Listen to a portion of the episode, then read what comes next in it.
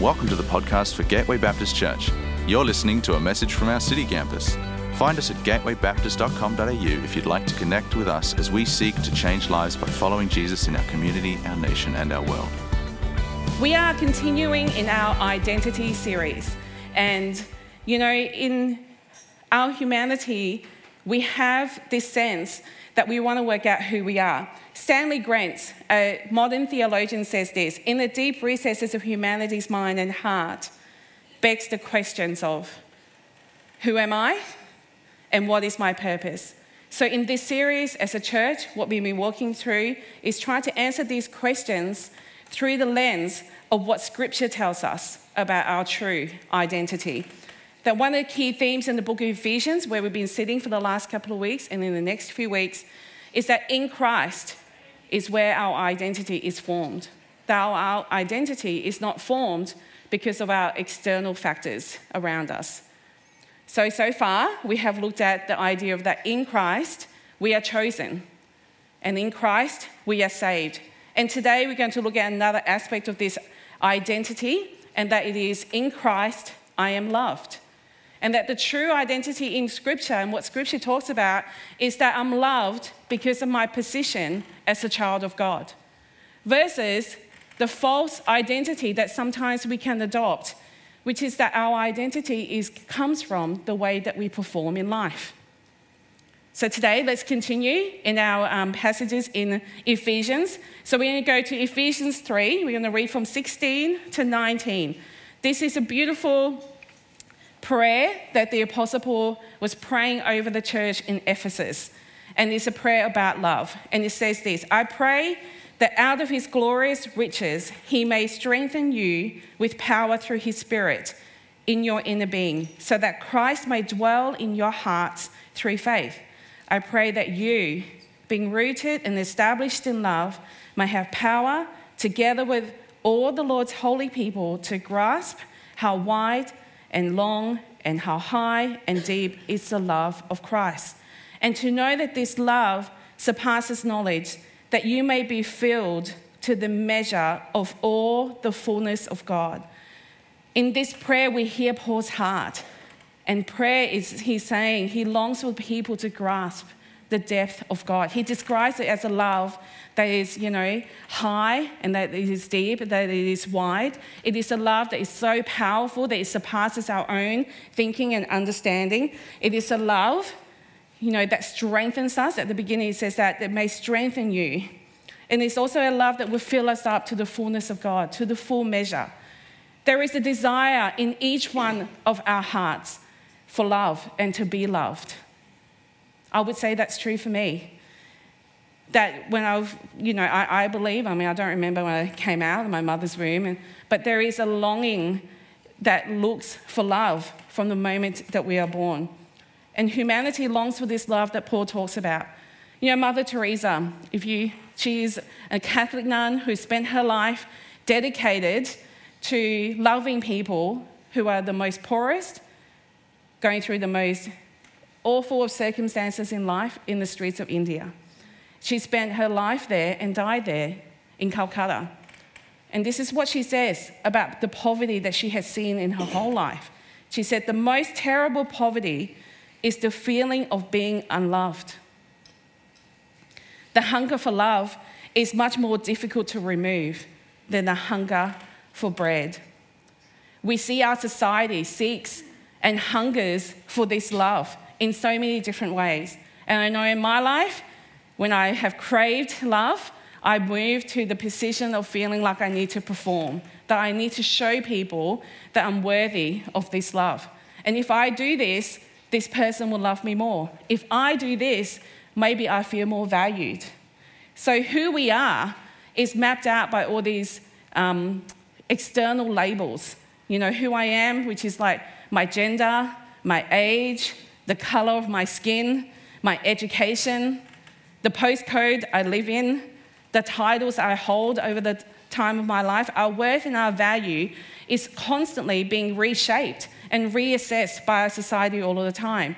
And sometimes I think we fall into this land of brand management. You know, my kids are like, Mum, don't post that on social media. It tells you tells people this is about you. I'm like, no, it doesn't. Yes, it does. It tells people that you love to eat foods all the time. I'm like, that is not true. But no, it is true actually. But, you know, like we are constantly being reassessed by the way that we live our life externally and constantly curating what our public image looks like. All the while, our inner life is craving for this love to be met. There's a post recently that I put up in social media on Instagram. This is a picture of my family the last time we travelled before this thing called coronavirus hit the world. Um, in 2020, we we're in New Zealand, and part of our trip was we are going to hike um, for a three day hike. Um, that is my husband's dream, and the rest of the family followed.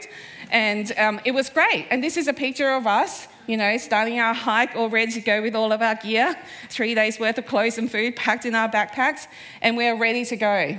Look happy, right? And this is Rowie doing that. Now, we got up to the top of the mountain and we were like, this is so good. Look at this expansive view. That was worth the four and a half hour hike to get up there. And so David decides, if you don't know my husband Dave, he likes to um, explore. So he's like, well, great, we're here. Let you settle, everyone. I'm going to go and see what's around me. So he off he goes and leaves me with the children in this hut, and we were setting up. It was awesome. And then comes my son, one of my twin boys, comes running to me and says, Mom, Mom, Mom, Mom, Mom, Rowie is bleeding to death. I'm like, What? What do you mean he's bleeding to death? I run outside, and Rowie, who has just been given a beautiful Swiss Army knife, decided that he would, you know, do a bit of whittling with the twigs, and, the, and he's cutting and cutting, and then he cuts his finger. I did have a photo, but I decided not to show it to you because I don't think that's fair to your stomach at this time of the morning. And this is him um, getting all bandaged up. So, what you saw on my social media post was us having a really great time at the top of the mountain. Yes, we made it four and a half hours. It's true, we did. We enjoyed it up until the point where I didn't show it to you on social media, where my son is bleeding, according to his brother, to death. And so David's nowhere to be seen. I'm packing up all this stuff and I'm like going, I think we need to hike back down. I'm talking like this is 2 p.m. New Zealand time. It's going to be a four hour hike back to the car. Not sure if we'll make it before dark. And we don't know where my husband is. That's exactly what was happening. Anyway, we're packing up. I'm like, I'm just going to leave him a note and taking everybody down, right? See you down there. Um, anyway, he comes back just in time as we were taking off, goes, Oh, don't be ridiculous.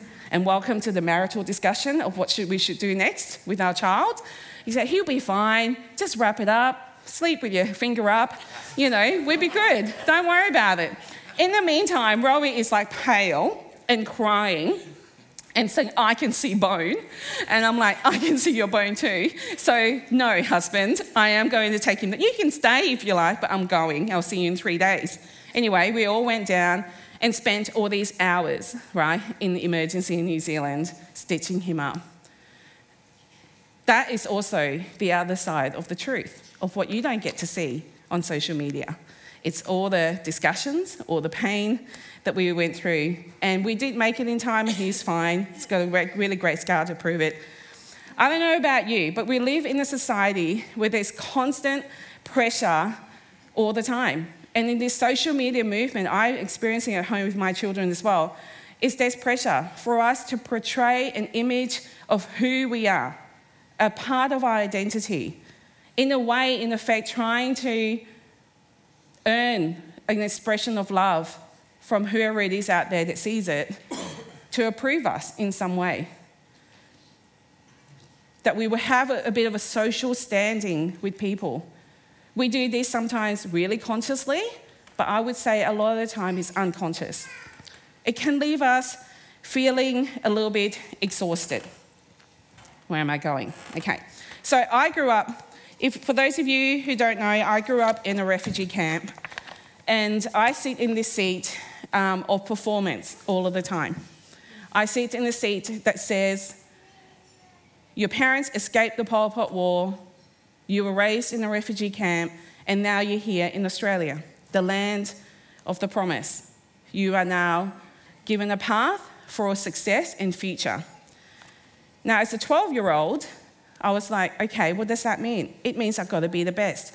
And I'm Asian, so there's a beautiful cultural heritage within us that drives us to always wanting to be the best. And that the best demonstration of who you are is the way that you apply yourself in everything that you do. So, in that seat for a long time, these are some of the feelings and some of the things I was experiencing. Most of the time, I felt really insecure. That the only way I can prove myself is to secure myself in the way that I perform, doing well at school. I was striving all of the time. And I was on track to get, like, you know, at the time, this is how old I am, OP1, because I was this smart person, apparently. And I felt like if I strived and I get that OP1, I will make my mum proud. That all the effort that she went to to escape a war as a single mum, lived in a refugee camp, raising two kids, now come to a foreign country where we don't understand English, it's now time for me to actually strive and prove to her, to honour her in some way, that it's all good. I was hugely competitive. I'm no longer as competitive as I was. Andrew might think differently. And um, I constantly feel like I'm never enough. Didn't matter that I got an OP1 or not, I wasn't enough. Because there's, once you achieve something, there's more to be achieved. It, it just felt like a continuous thing that I had to feel, and that's how I felt. And in this seat of performance, I found my value, my worth, and who I am from what I do. You know, I, I, found that if I was that smart kid, if I performed really, really well, my friends would want to hang out with me because it's cool to have a friend who's smart, right? Because they can help you with your homework.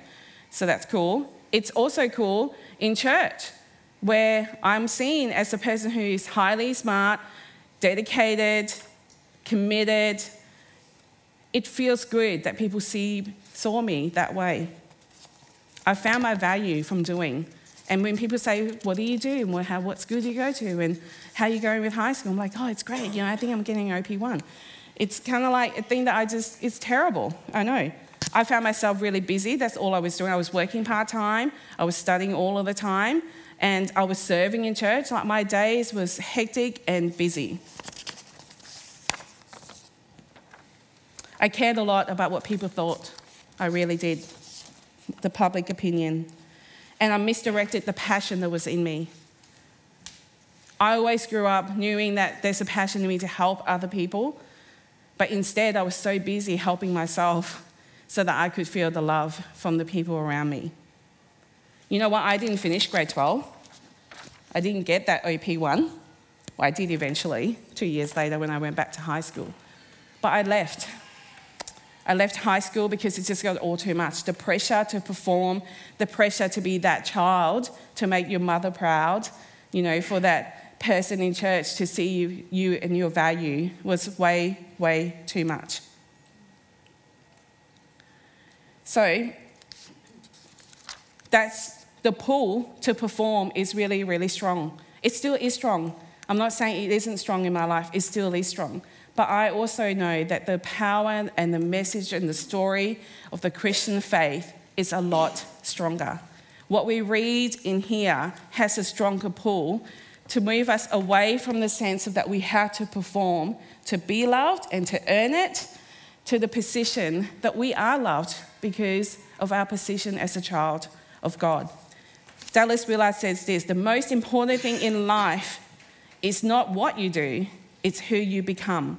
That's what you take into eternity. So, all the things that I would do, I can't take with me into eternity, but who I am is the, is the one that I have to live with for eternity. First thing we need to establish this morning is that God's love, this love that Paul talks about, this love that we see in Scripture, is available to every person. That this love is for all. John 3:16 it says that for God so loved the world that he gave his only begotten son so that whoever believes in him shall have eternal life. And for those who do accept this love, Paul says that in Ephesians, he said that they are being rooted and established in love, that they know this love. As they know this love, they, it surpasses their knowledge of wanting to do more, and that this love of God strengthens our inner being. We are loved because of our position. So, firstly, in Ephesians, as we've been reading, our position is established in love.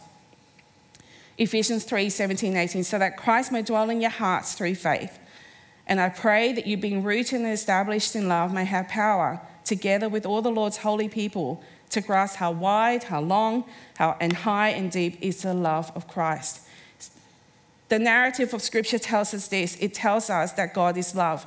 1 John 4 16. And so we know and rely on the love of God has for us. God is love. Whoever lives in love lives in God, and God in them.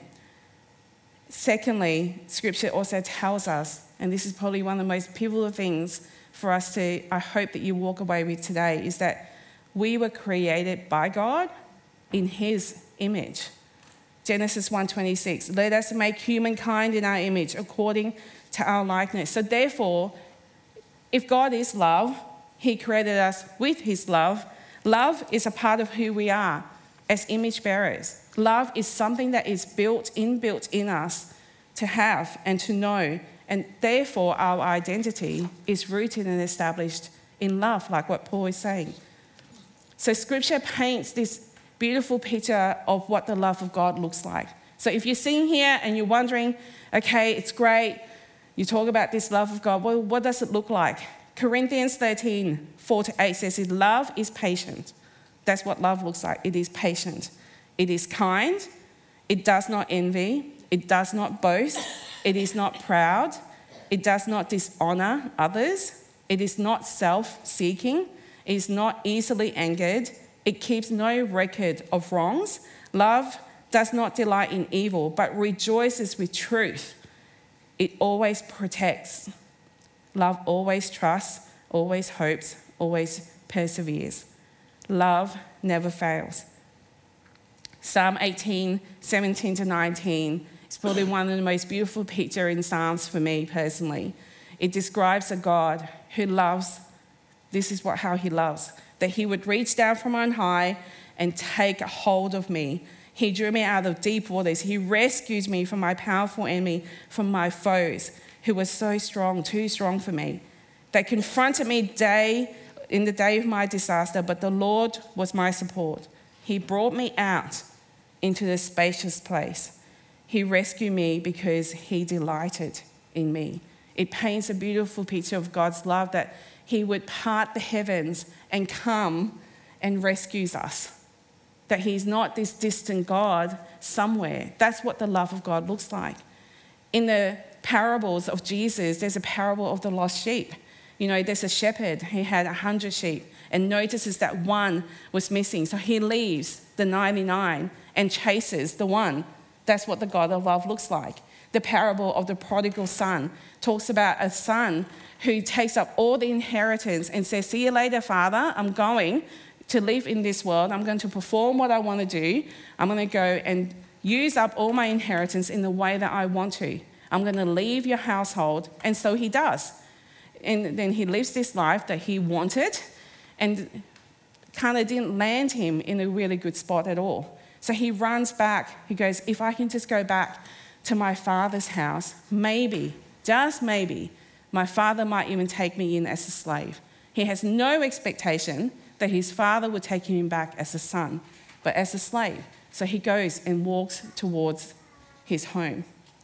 Scripture tells us, if you read the prodigal son, it says, when the father saw the son in the distance, he didn't kind of, he didn't say that he go, well, there he comes. You know, I told you so. You know what the Bible says he did? It said that he ran. He picked up his clothes and he runs towards this son that has been gone, that took everything and had left him. This son who felt shame sees the father come running. I wonder what he felt. But the love of God is painted here that the father runs and runs and runs and then embraces him. He didn't say, I told you so. He didn't say, What are you doing here? He didn't say, You smell, get away from me. Actually, I don't want to hear what you want from me. You're not allowed in here. He didn't say anything. He said, You are my son. So he's, and he gives him a ring that signifies that he is his son. He's restored to relationship with his father. He's given the cloak, and the party was thrown for him. This is what the love of God looks like. If you ever wonder what the God of love looks, God's love looks like, there are replete examples in Scripture that describes this beautiful love.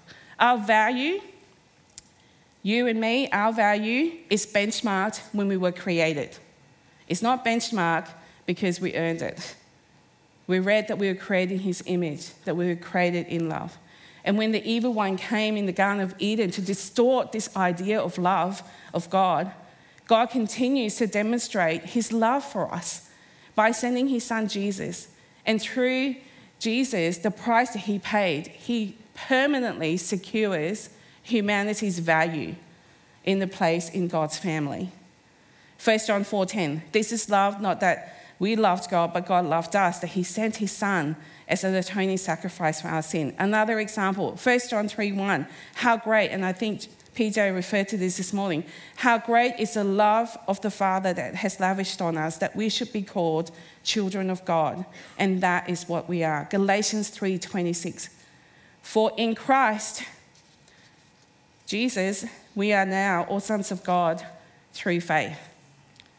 So in Christ Jesus, I can now sit in this seat, a position in God's house and that I am loved unconditionally in this seat.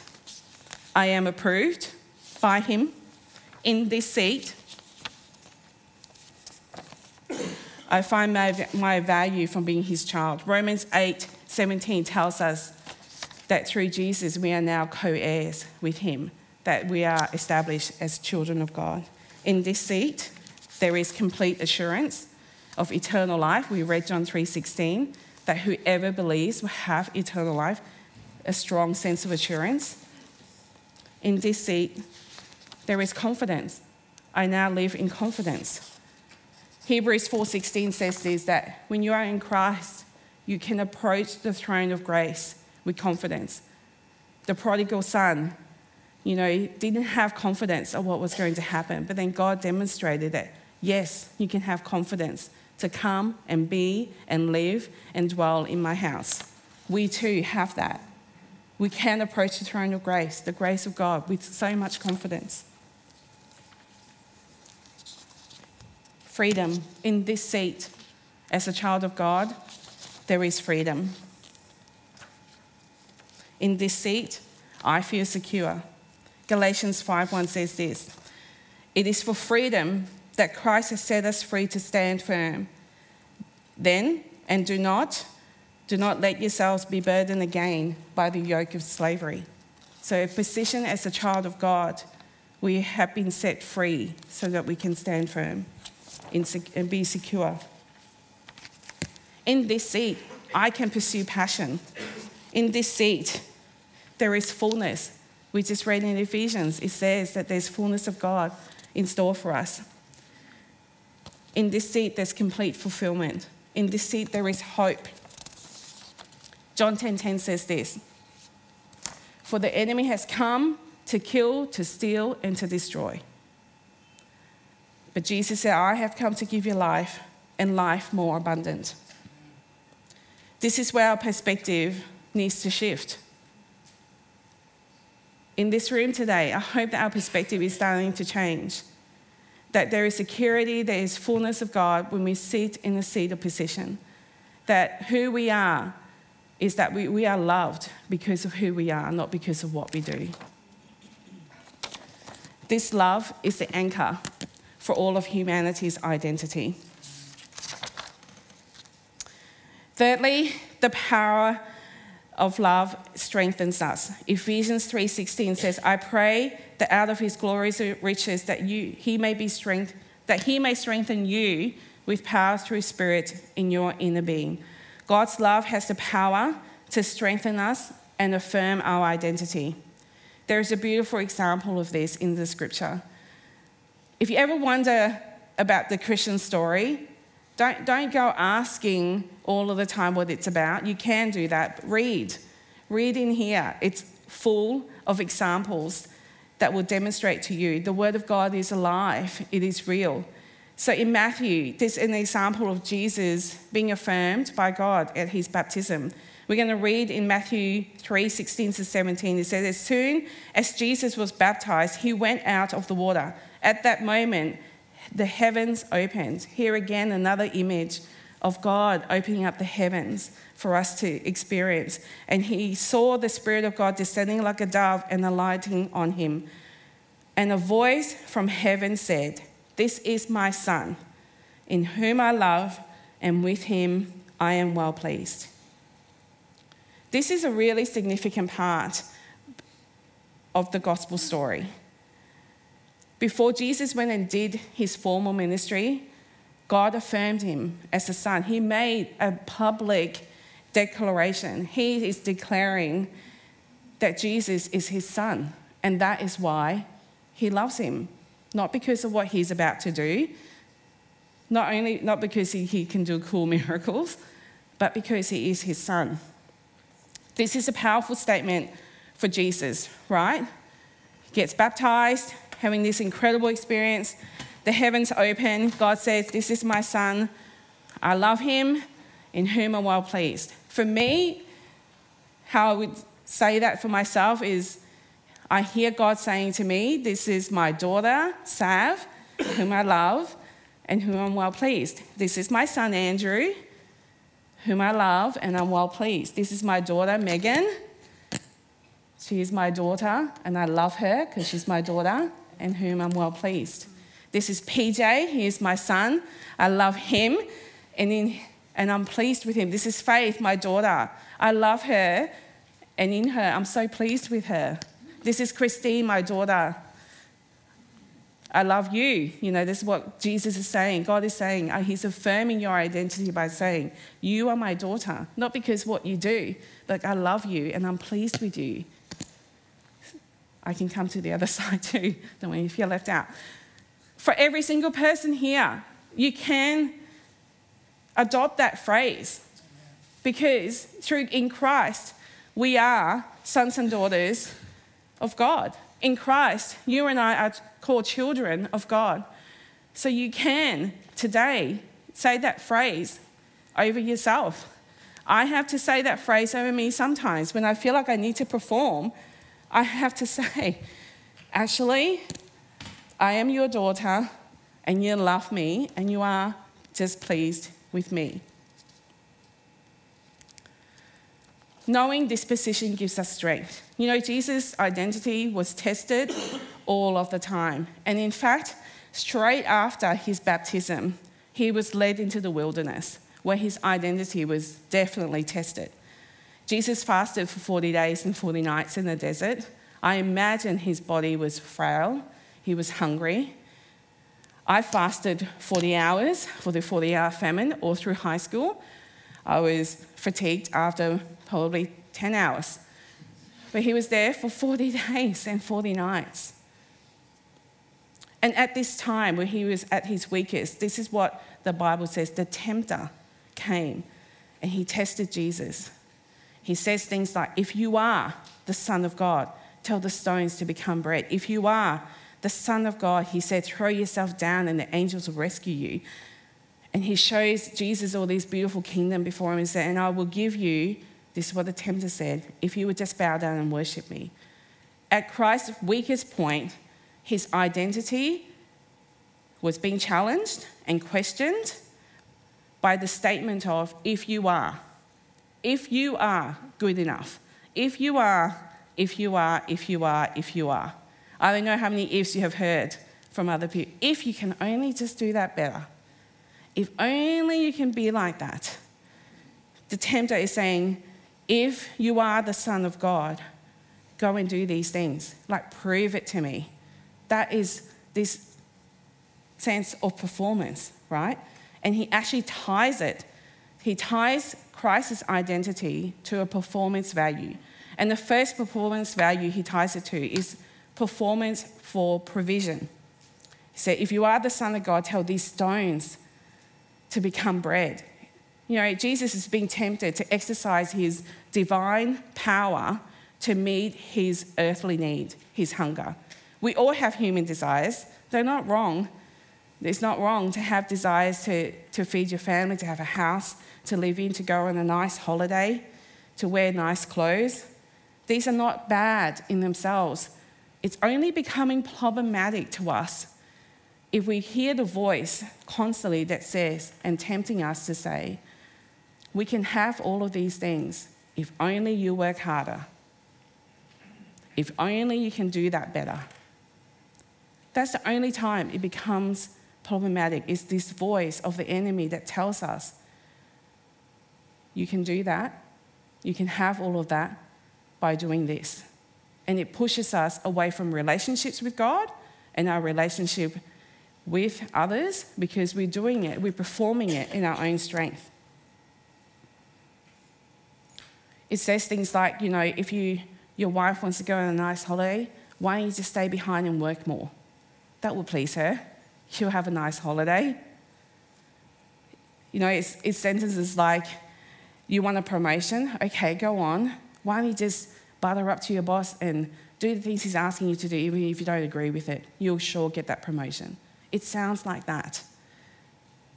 The voice of temptation comes to each one of us in this room. I'm not going to pretend to know how, but it does come.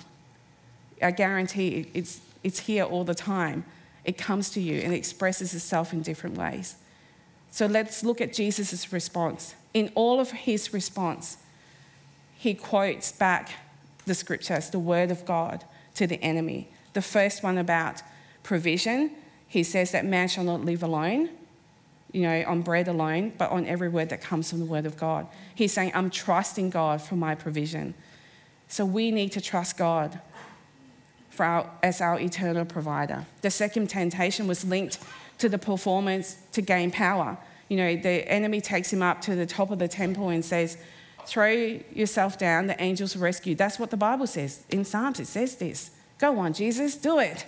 You know, God will rescue you.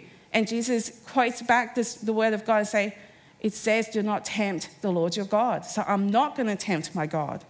We need to trust that God is the most powerful one. So sometimes in life, we seek to perform to, eh, I don't know, grow our power so that we can wield things to happen, when in reality, we don't need to do that. We just need to trust that God is the powerful one.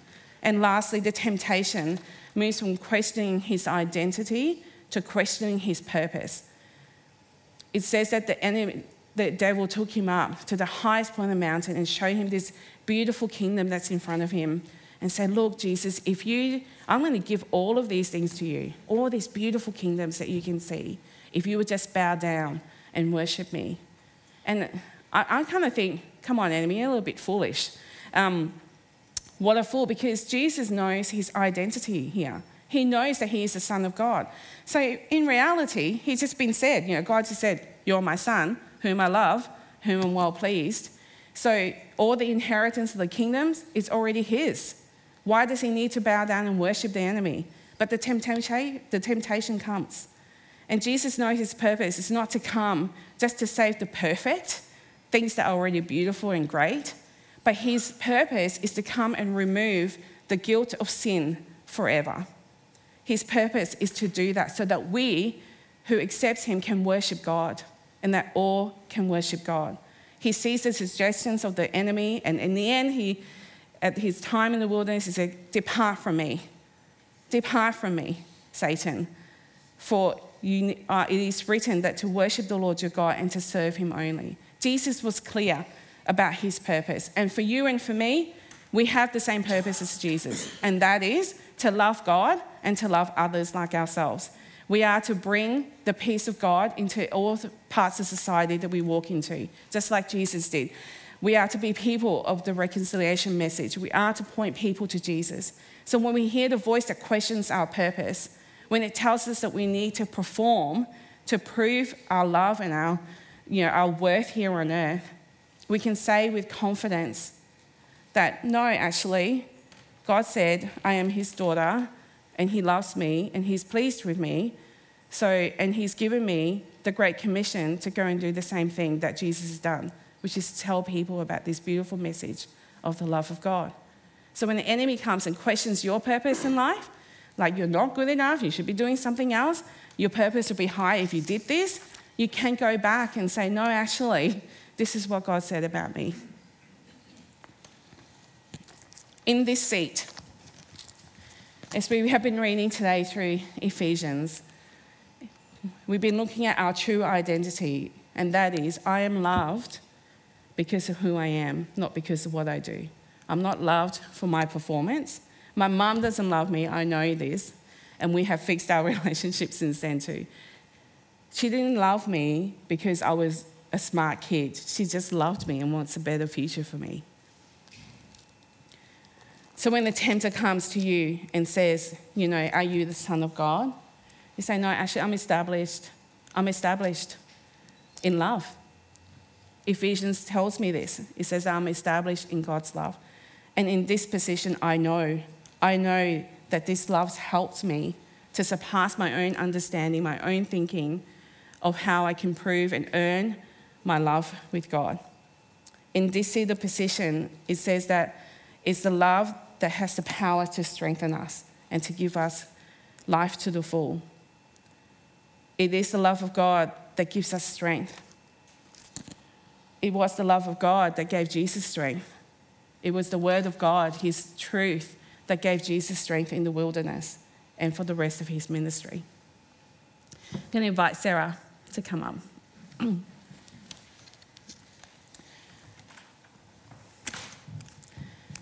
we are, um, Sarah's going to sing a song for the next few minutes over us, and the lyrics of the song is going to come up on the screen. It captures probably the heart of this message. So I want to invite you, as Sarah sings, to reflect on what it is that you feel that you've heard today, to reflect on the truth that you are loved, not because of what you can do, but because of who you are, that God calls you a child, that He has given you the inheritance of the kingdom. And as you listen to this song, this is also my prayer for you. What Paul prayed. I pray that out of his glorious riches, that he may strengthen you with power through his Spirit in your inner being, so that Christ may dwell in your heart through faith. And I pray that being rooted, that we as a people are being rooted and established in love, may have the power together with everyone here, all Lord's holy people, to grasp how wide, how long, how high, and deep is the love of Christ, and to know this love that surpasses knowledge that you today will be filled to the measure of the fullness of God. Thanks, Sarah. We invite everybody to just where you are, just close your eyes and bow your head. And as this we continue, I'm going to invite the band to come up. This morning, you have heard just a glimpse of what the love of God looks like I want to pray for, for us to pray for each other this morning. And probably the first group I, I'd like to ask is and invite into this moment is if you have been exploring God, if you have been exploring this message and today there was something that spoke to you and you are saying, I, I want to believe in God. I want to believe in this Jesus, this Son of God. If that is you, I, I love to give you an opportunity to respond. And every eye is closed and every head is bowed. My eyes are the only one that's open and looking. If that is you, when I talked about the parable of, you know, the, the lost sheep, you feel like God is chasing you. He's seeking you out. You feel like you do want to respond to His love, you want to know more of His love. And if this is your first time and you want to say, Yes, that's me, I, I want to pray with you. I want to introduce Jesus to you. So, where you are, if that is you, would you put your hand up? I'll give you a couple of moments. God's love and invitation is always open, it's always there for you. If that is you, would you put your hand up where you are?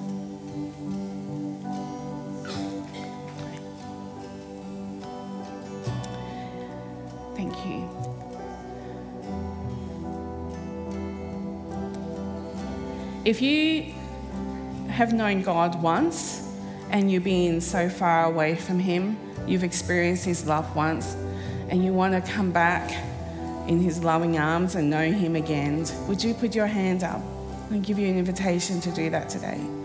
I pray with you and to say to you that God is always welcoming you home. If that is you, would you put your hand up where you are so I can pray for you?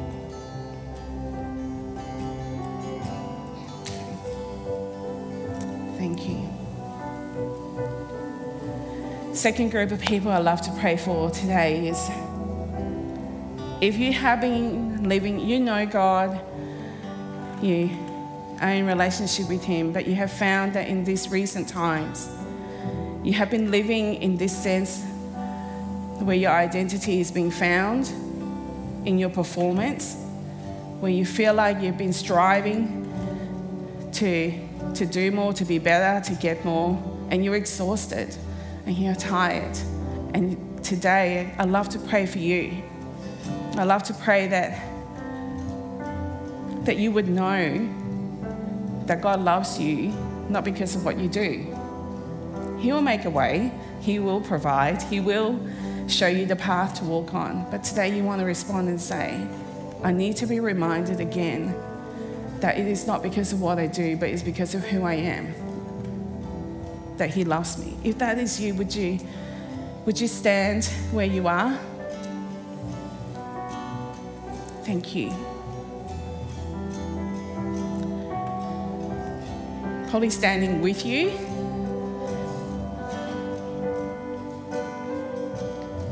I struggle with the sense of performance all of the time. But I know that the, the message, the Christian story, the, the love of God has a stronger pull. And I want to be pulled always to sit in that seat. I'll give you some more time. If that's you, would you respond by standing? Thank you.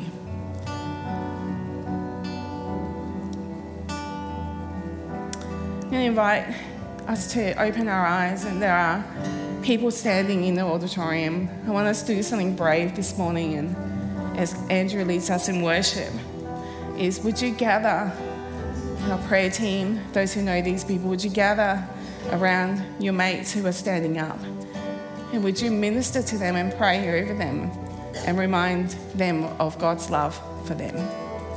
Thank you for being brave and standing. So I invite you now, if you'd like to stand up, if you know the person who's standing, why don't you gather around them and pray for them? Thanks, Andrew.